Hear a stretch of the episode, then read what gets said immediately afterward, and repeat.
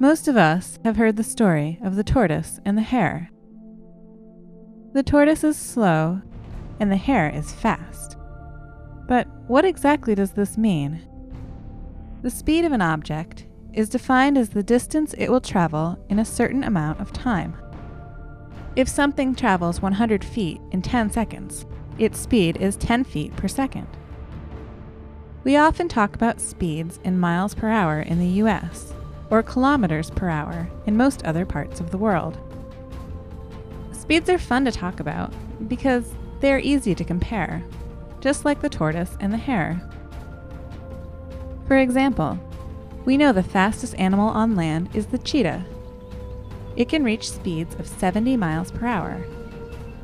In the air, a peregrine falcon is the fastest, clocking in at nearly 200 miles per hour at its top speed. While this sounds really fast to us, and it is for humans, it's actually very slow when we compare it to, say, objects in space.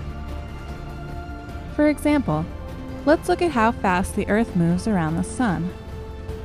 Remember, it takes the Earth one year to make one orbit around the Sun.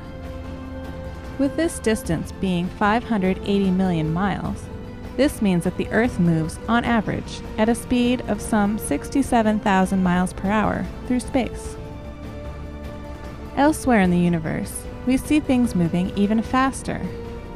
In the Vela pulsar, for instance, astronomers have watched as a jet of particles races away from a spinning neutron star at incredibly high speeds.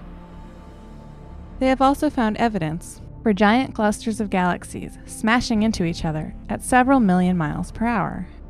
There is, however, a limit to how fast things go. Albert Einstein himself figured out that nothing can travel faster than the speed of light. How fast is this exactly?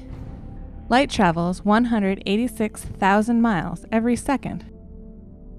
Using more familiar units, this translates into over 670 million miles per hour. That is the speed limit for our universe. Remember this when you think about what we consider fast and slow. It puts the tortoise and the hare in a whole new perspective.